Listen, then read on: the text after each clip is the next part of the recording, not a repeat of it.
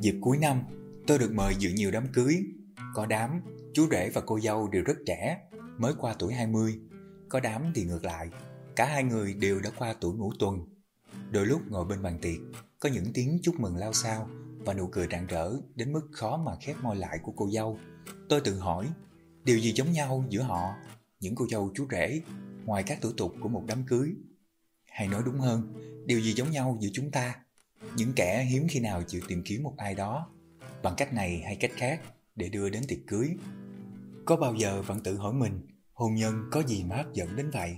Khi mà bạn, cũng như tôi, từng đọc qua quá nhiều bài báo nói về các cuộc chia tay lạnh nhạt hay tiếc nuối, đau khổ và nước mắt, hoặc đầy tiếng chửi rủa luôn hiện hữu xung quanh chúng ta.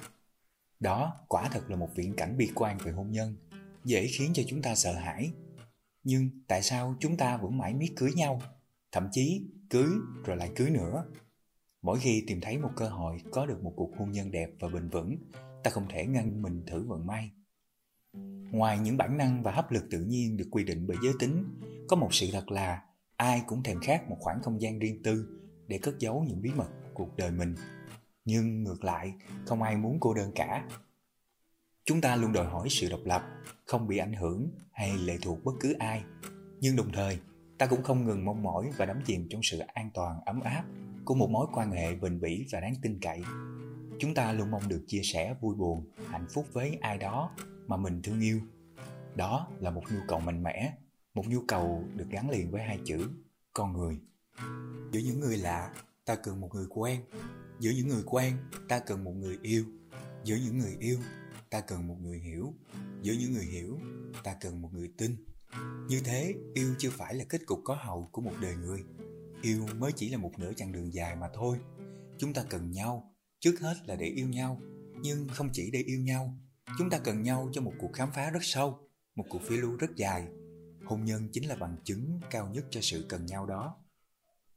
Tôi từng ngạc nhiên nhận ra rằng khi tôi nói với ai đó tôi yêu em một cách chân tình nhất, lắm lúc người ta vẫn hoang mang lo lắng. Lời ấy có chân tình chăng? Nhưng khi tôi nói tôi cần em, tôi có cảm giác là người ta không nghi ngại. Vì sao vậy? Tôi đã mang câu hỏi đó thật lâu trước khi tôi tìm ra được câu trả lời từ chính bản thân mình. Khi ta nói yêu, thường là thổ lộ, nhưng khi ta nói cần, thường là thú nhận. Là thú nhận nghĩa là nó thành thật, thành thật hơn hết thảy.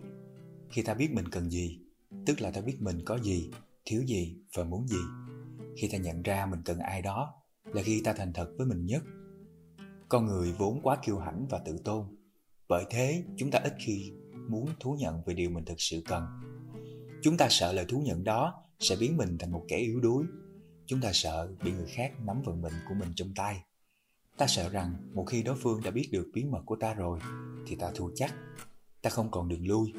Và nếu đời không như là mơ, trong ta thật thảm hại trong mắt họ, người đã biết điều ta cần và đã lắc đầu từ chối. Bởi thế nên chúng ta cần nhưng giả vờ như không.